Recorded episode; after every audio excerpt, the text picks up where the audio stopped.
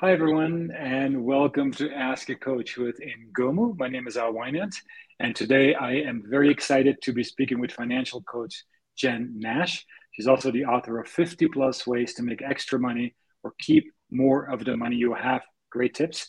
You can download that copy later on this afternoon by going to ngomu.com slash slash blog. Sorry.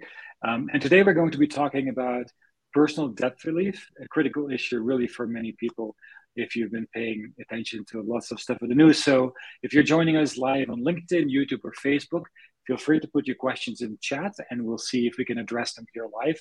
If not, we'll put them in the comments later. And if you're enjoying the show, uh, click subscribe button, click the subscribe button, and uh, you'll get updates. You get notified when new shows are available. So, Jen, welcome to Ask a Coach. Hi, Al. Thanks for inviting me today. You're very welcome. So, I'm excited to be chatting about personal debt relief. Um, I know I've, I've, joined a lot of your coaching sessions on the Ngomu app. So before we delve into that, tell me a little bit more about what made you um, go. You know, what's what's in your background? What inspired you really to become a financial coach? That's a good question. So for most of my adult career, I was a social worker for the state of Iowa, as many of you know. Um, so, between working with those families and just people I knew in general, I saw a lot of money and debt problems. But more importantly, I got a front row seat to how those money and debt problems really bleed over into every aspect of people's lives. Mm-hmm. So, you know, we're talking about their relationships, their physical health, the way they sleep, the food they're able to buy. Even I saw more often than I'd care to people taking risks, some really extreme risks with things that would normally be outside the bounds of that person's morals and integrity. So it all really boiled down to, and what I saw most of all was just the devastating mental health effects um, that even if they weren't bred solely from the money issues, they were certainly significantly exacerbated by them and made worse mm-hmm. by them. Um, you know, and I've always been very naturally skilled with money. I don't know where that came from, um, but I've always enjoyed sharing those skills with other people who were willing to listen and wanted to benefit from those as well. So as soon as I learned that financial coaching was a thing, um, and I was in the state car driving, you know, to one of my endless meetings, and I heard it on the radio. And as soon as I was like, financial coach, what is that? And as soon as I learned it was a thing, I knew immediately that that was what I needed to be doing, that that was my true calling in life and what I really, really wanted to do. I felt like a teenager discovering that you could get a job playing video games. I was really excited. so I know you're one of the, you know, Ngomu coaches. And before we get into the questions, we've got some great questions in here today. But before we get to that, you know, tell us a little bit about your coaching community on the Ngomu app. Yeah. Um, so my coaching community is one, two, three year debt free. Um, what a lot of people don't realize is that there really is a strategic order of operations that's going to significantly increase the probability of reaching your financial goals and making them more permanent. We talked a lot about that, you know, last month or the month before at our Be More conference. Um, but in our coaching community, we really anchor on those one, two, three steps to get out of debt. But we also weave in all of those wraparound topics that help support us both before and in between and after those th- three steps um, are happening. So. And so, thank you. And if you're interested in that, you can always find Jen on the Ngomu app. So look for that in the Google or Apple Play Store. So, and as I said, we've received some excellent questions from our viewers here in advance and our listeners in advance. And if you're, again, as I said, watching live on LinkedIn, Facebook, or uh, YouTube, feel free to put your questions in chat and we'll see if we can get to those live here today as well.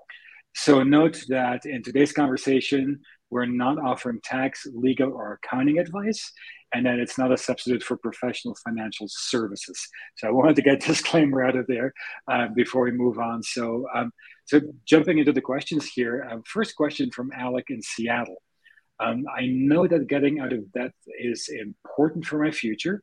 I graduated last semester, have about 90,000 in student debt, although you know, altogether about 110,000 with credit card debt and a car loan. I'm overwhelmed and don't know where to start. What do I do? Okay, so the word that sticks out to me there is overwhelm because I hear it. Um, one thing I want to mention is everybody thinks they're alone in these problems, and you're very much not. This is overwhelm is a word that I hear on a daily basis, several times a day. Um, and overwhelm is the enemy of execution, right? So when things get so complex and we don't know what to do, we do nothing, and that's what has happened to most of us. They, it's gotten so big we don't know what to do about it. And so we don't do anything about it and we let the problem grow bigger. And when if we had handled it sooner it maybe wouldn't have been as big of a problem as it has mm. come to be.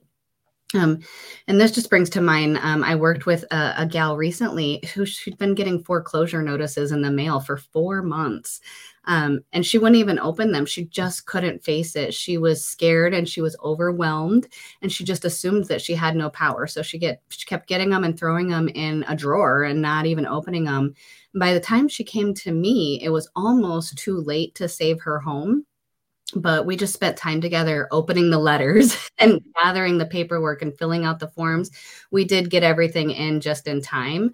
Um, I don't know how that's going to turn out yet, but at least she was able to um, you know, get get it done. But the thing was, if she had opened the first letter four months ago, it wouldn't have even, it, it probably wouldn't have even been a matter of foreclosure. But it's that overwhelm that makes us just kind of put blinders on and not want to deal with the problem. And then by the time we do, it's bigger than it originally was.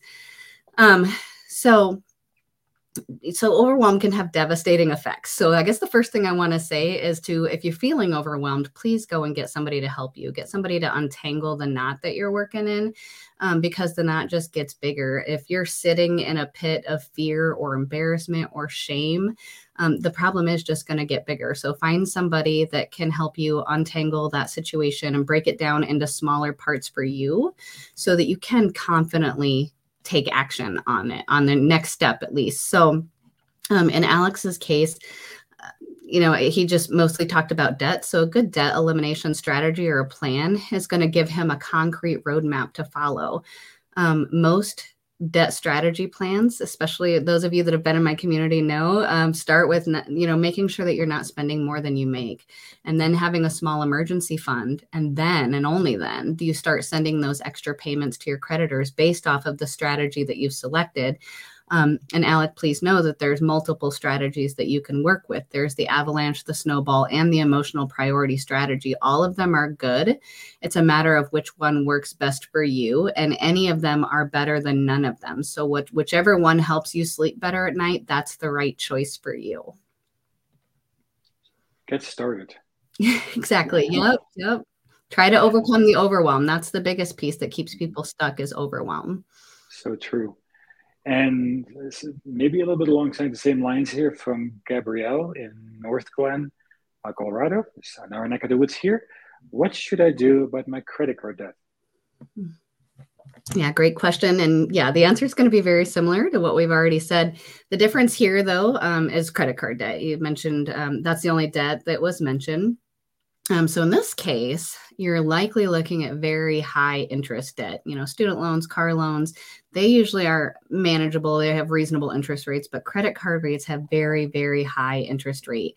Um, I would go so far as to say they're the highest interest rate that you could have. Um, I read the other day that the average credit card interest rate was like 20% or 20.4% but I see a lot of credit cards that are as high as 29. In fact, most of them I see are between 24 and 29%. So you want to get rid of this stuff. If it's credit card debt that's pulling you down, um, you really want to get rid of it as fast as possible because, you know, 29%.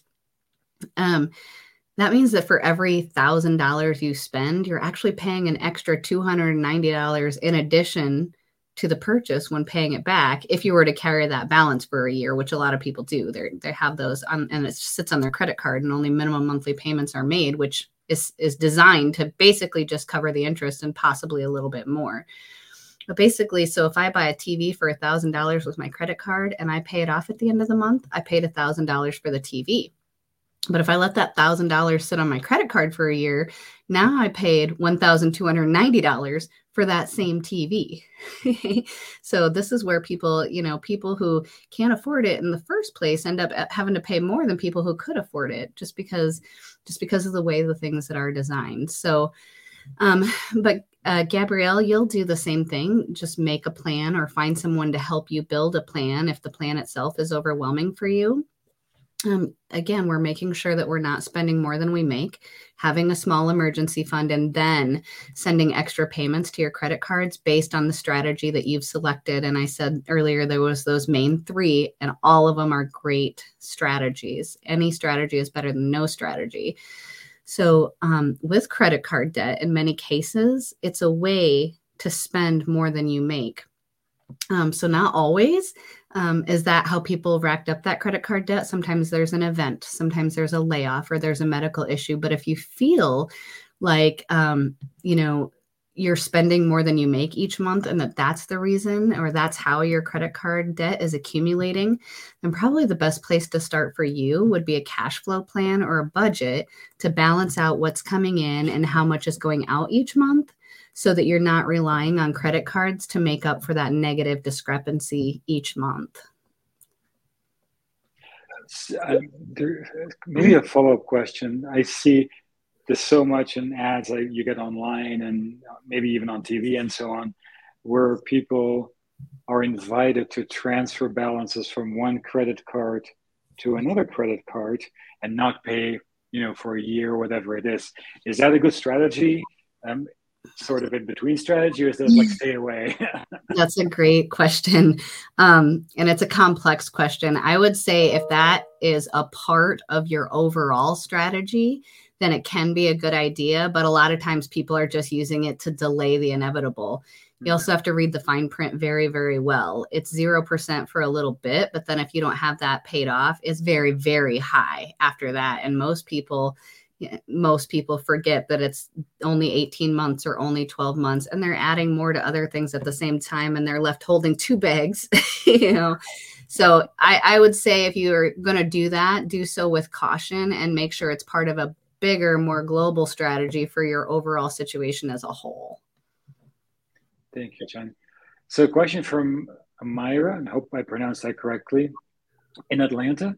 So, I'd like to purchase a home, but have to improve my credit score. It's in the high 600s. What are meaningful tips I can use to improve my score, and how long does it take to see a score go up?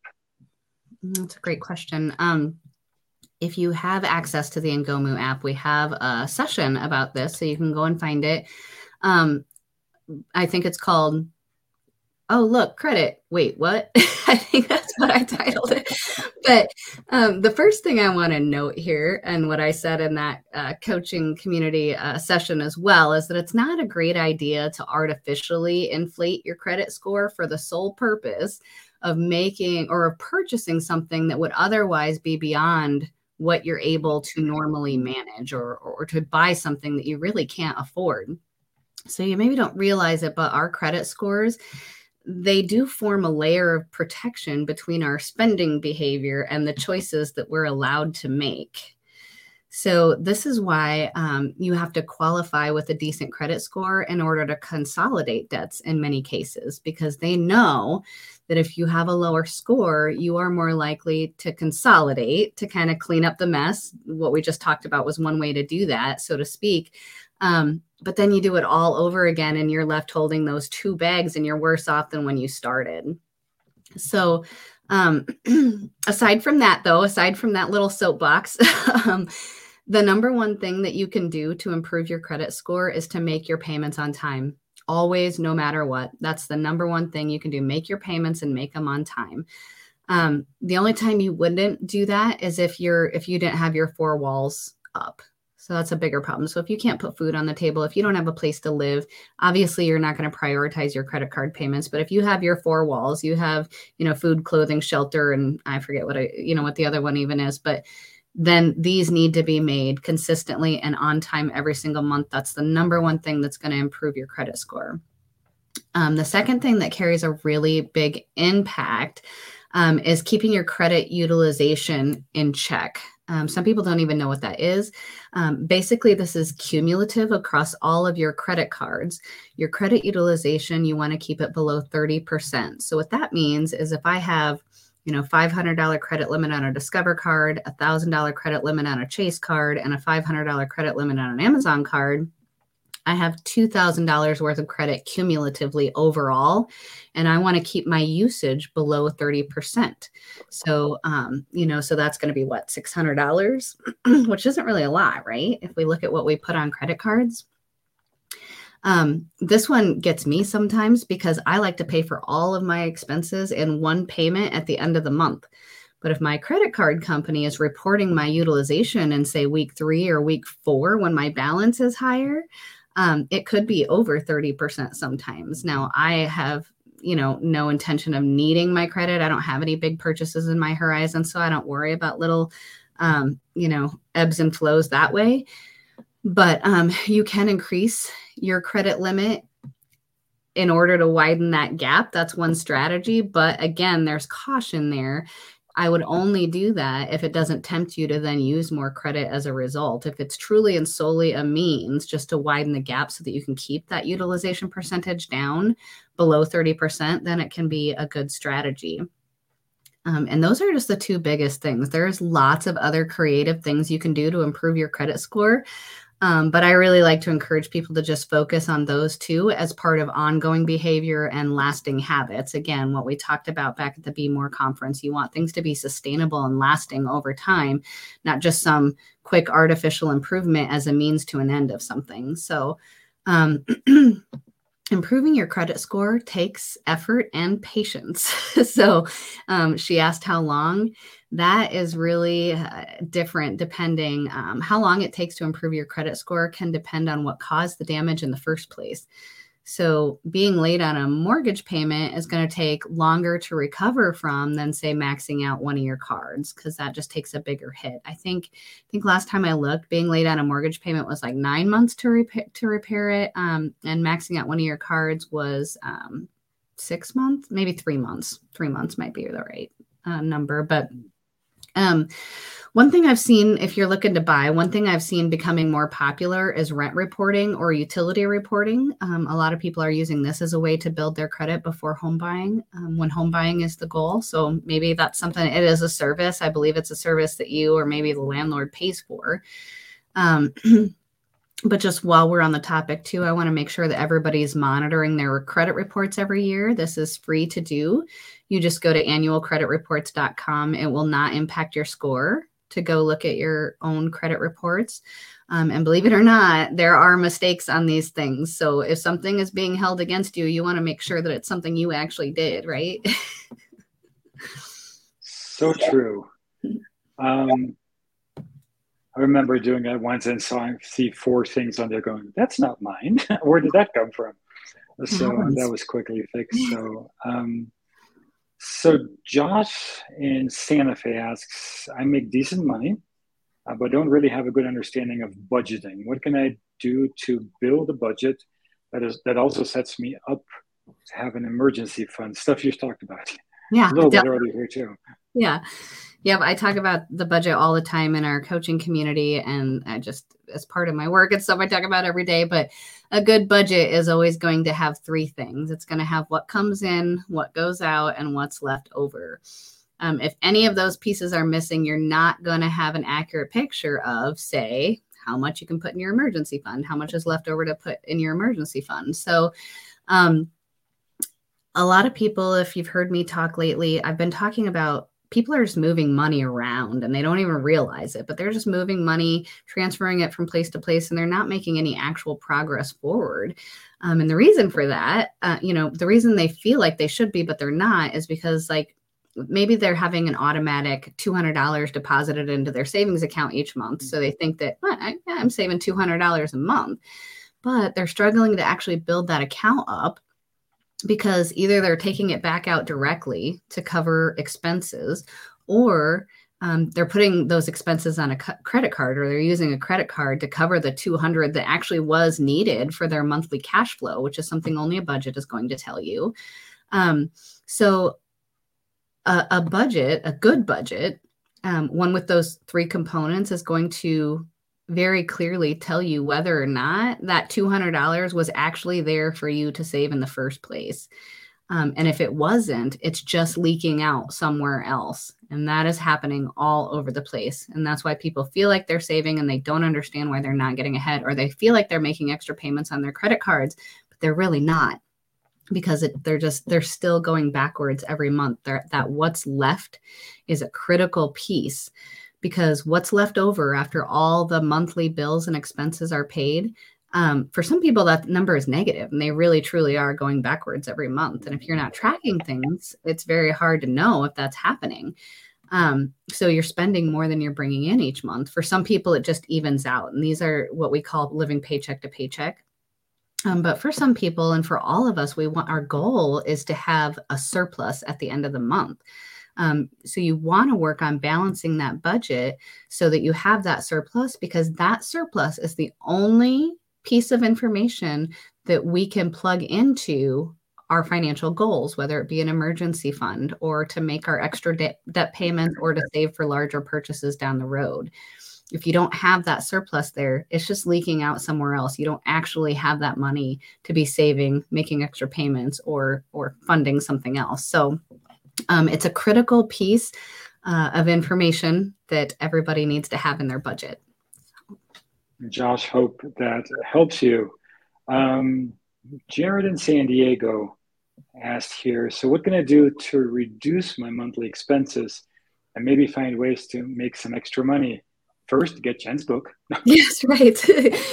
yes, I like the way he thinks. Making extra money. Um, there are only two ways to balance a budget you either got to make more or spend less. That's it. That's all there is to this equation, right?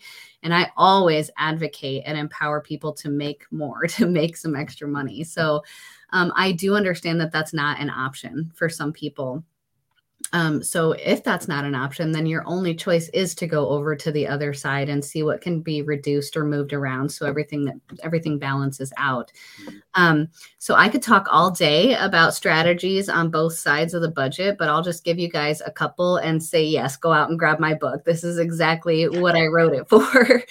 um, but probably one of the quickest ways to reduce um, monthly expenses is to uh, find a smaller cell phone provider. I think I heard you mention that he is from San Diego. So San Diego is really big. So there's going to be tons of smaller cell phone providers for you to choose from and your reception with any of them is going to be pretty good.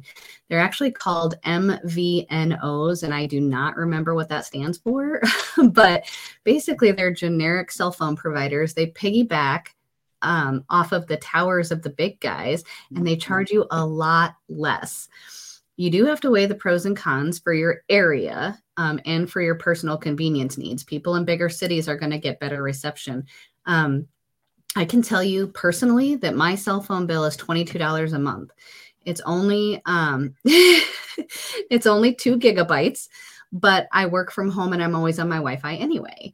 So um, the other problem that I have is if I really go like even just 20 or 30 minutes south of me, there is a dead zone but luckily I don't mm-hmm. travel there for the most part. So again, you got to take your own personal situation into consideration. Um, but the other thing I like about mine, at least, is that they don't charge if you go over the two gigabytes. They just throttle you down until your billing cycle starts over. Has anybody ever gotten a cell phone bill and it's like, oh my God, because you didn't know you were going over and it just kept ticking away, right? And you have a big surprise. Well, that doesn't ever happen for me because even if I were to go over that two gigabytes, which I've never even been close because I just I don't I don't use it very much. Um, there isn't going to be any surprises. The worst that would happen is my cell phone would run a little slower for a couple of days until my billing started over. So um, so another, so this can be a good option for people that work from home, people that don't travel a lot. Like I said, look at where you're traveling. Where do you spend a lot of time? That's going to need to be taken into consideration.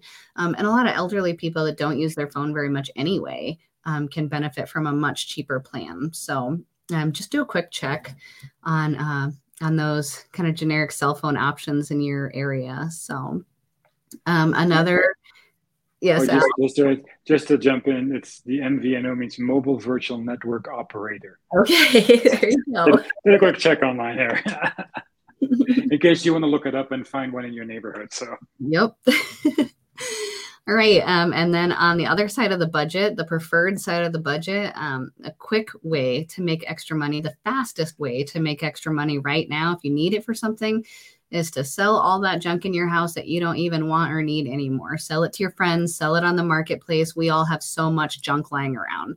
That's that's a quick one when you need money fast that's not a stable one where you need to bring in consistent income um, every month you know going forward so, um, another quick way is just to find a side gig. We all have things that we are good at that other people don't want to do, and they will pay you to do them. So, find what yours is and see how you can monetize it to add more consistent income on the income side of your budget.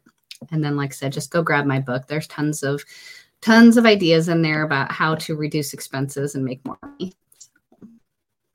Thank you for sharing it, Jen. And if you want that book, look for the link on our website, ngomu.com slash blog. That will be available later on this afternoon. So um, have a, an, an, interesting question from Rebecca in Brooklyn. So um, she said her parents never really educated her on money. So I had to do the best I could and learn the hard way. I want to ensure my kids don't have to go through the same. My daughters are four and six so when and how do you suggest I start educating them about money? Well, kudos to you, Rebecca, for wanting to break the cycle. Um, and it is never, ever too early to start educating your kids about money. There's always age appropriate ways to teach kids about money. Um, you said you're in Brooklyn. Nothing comes to mind, um, but you can do internet searches. There's so many resources out there um, that can help teach kids about money just google just google a couple of things you'll find something. But the biggest thing i say with kids not only have those resources find cute books find ways to make it fun for them but the, the best thing you can really do for your kids is is model for them the problems the adult problems that you're working through in your everyday life. So if you are trying to balance your budget or you're paying your bills say some things out loud not not negative things you know right? Don't fight with your spouse in front of the kids about money or anything like that but you know let your kids see you working through problems or not even problems but just weighing the options of should we do this or should we do this? And kids watching you uh, problem solve about your financial issues or make decisions about what the, the resources you have available that's going to be the most impactful thing for them as they learn. Because as you said you know your parents didn't educate you about money um, you know, and you don't necessarily have to sit down and formally educate either. That modeling is going to do everything you need it to do when they watch you. Uh, and, it doesn't always have to be easy, right? It's better when it's not. When they see you solve a problem or make a decision that wasn't easy, you know, that empowers them in so many ways that you wouldn't even realize. Um, and I always say, you know, the best legacy you could ever leave your kids is not giving them money, um, but teaching them how to make their own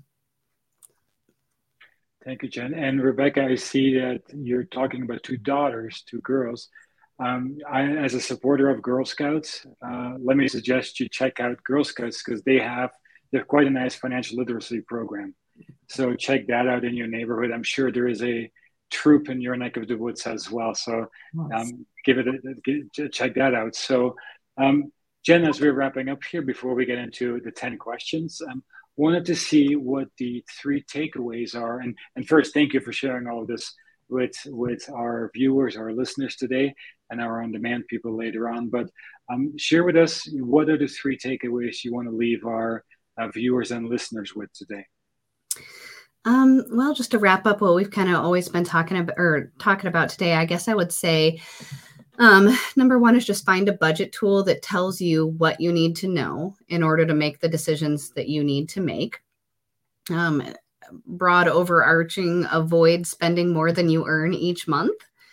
Uh, would be number two. And then number three, if you have debt, just make a plan. Don't be afraid of the numbers. They're just pieces of information that are giving you feedback about what your next steps should be. And anything uh, should have asked you today but didn't? Um, not so much as asked, I guess, but just a concept of, um, you know, there's so so much unmentioned and untalked about shame and feelings of inadequacy when it comes to money and especially when it comes to debt. So, mm-hmm. to circle way back um, from when we were talking about dealing with those mental health issues um, those are much more impactful when it comes to money behavior. Um, you may have heard me say before that money is not a math problem, it's a story problem. The story is very strong in all of us. Um, and it's where it all started for most of us with our parents and our teachers and our peers. But eventually, that judgment and the worry and the fear and the shame and the excuses, they're not actually coming from the outside world anymore. They're coming from inside of us. And so that's why when you need, uh, that's why you need an outside person to help, like a coach. Thank you for sharing. And for everyone watching and listening, you are listening or watching Ask a Coach with Ngomo. My name is Al Wynand, and today I'm speaking with financial coach Jen Nash. So, Jen, let's move into our 10 questions, rapid fire style questions. So, I will ask you the question and I just love you to jump in here. So, um, what did you want to be when you grew up? A doctor, a psychiatrist, most specifically. What's the worst thing you ever spend money on? That I ever spent money on? Oh. or the worst thing to spend money on maybe. That's that's how the question is really phrased. Oh, okay. The worst thing to spend money on is interest charges and late fees. Well i'm interested in finding out the first question but i'm not going to. If you could go back and give your 18 year old self one piece of advice what would it be if I could go back, I would tell myself to start my own business and my self growth journey right now because I spent a lot of time in the corporate world. And I, if I knew then what I knew now, life would look so much different for me right now. I'd be so much farther ahead than I am, but no. so what is your what does your morning routine look like? Um, get the kids ready and off to school. That's it. And then when they're all gone, then I have my coffee and turn on my computer and start to work. I always like it when you come to your coaching community with your big cup of coffee. yes, it's much needed after most of my mornings. if if you could have coffee, to speak of coffee, with any historical figure, who would you choose?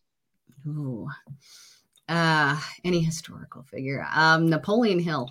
He hmm. wrote uh, Think and Grow Rich, and literally nobody really knows what it means. And I would just ask him. so, talking about money, if you won 10 million bucks tomorrow, what would you spend it on? Mm. That's easy. I would spend it on a new home. Um, I would invest some of it, but my big, huge goal when I'm a billionaire is to have free food for all the kids in my community.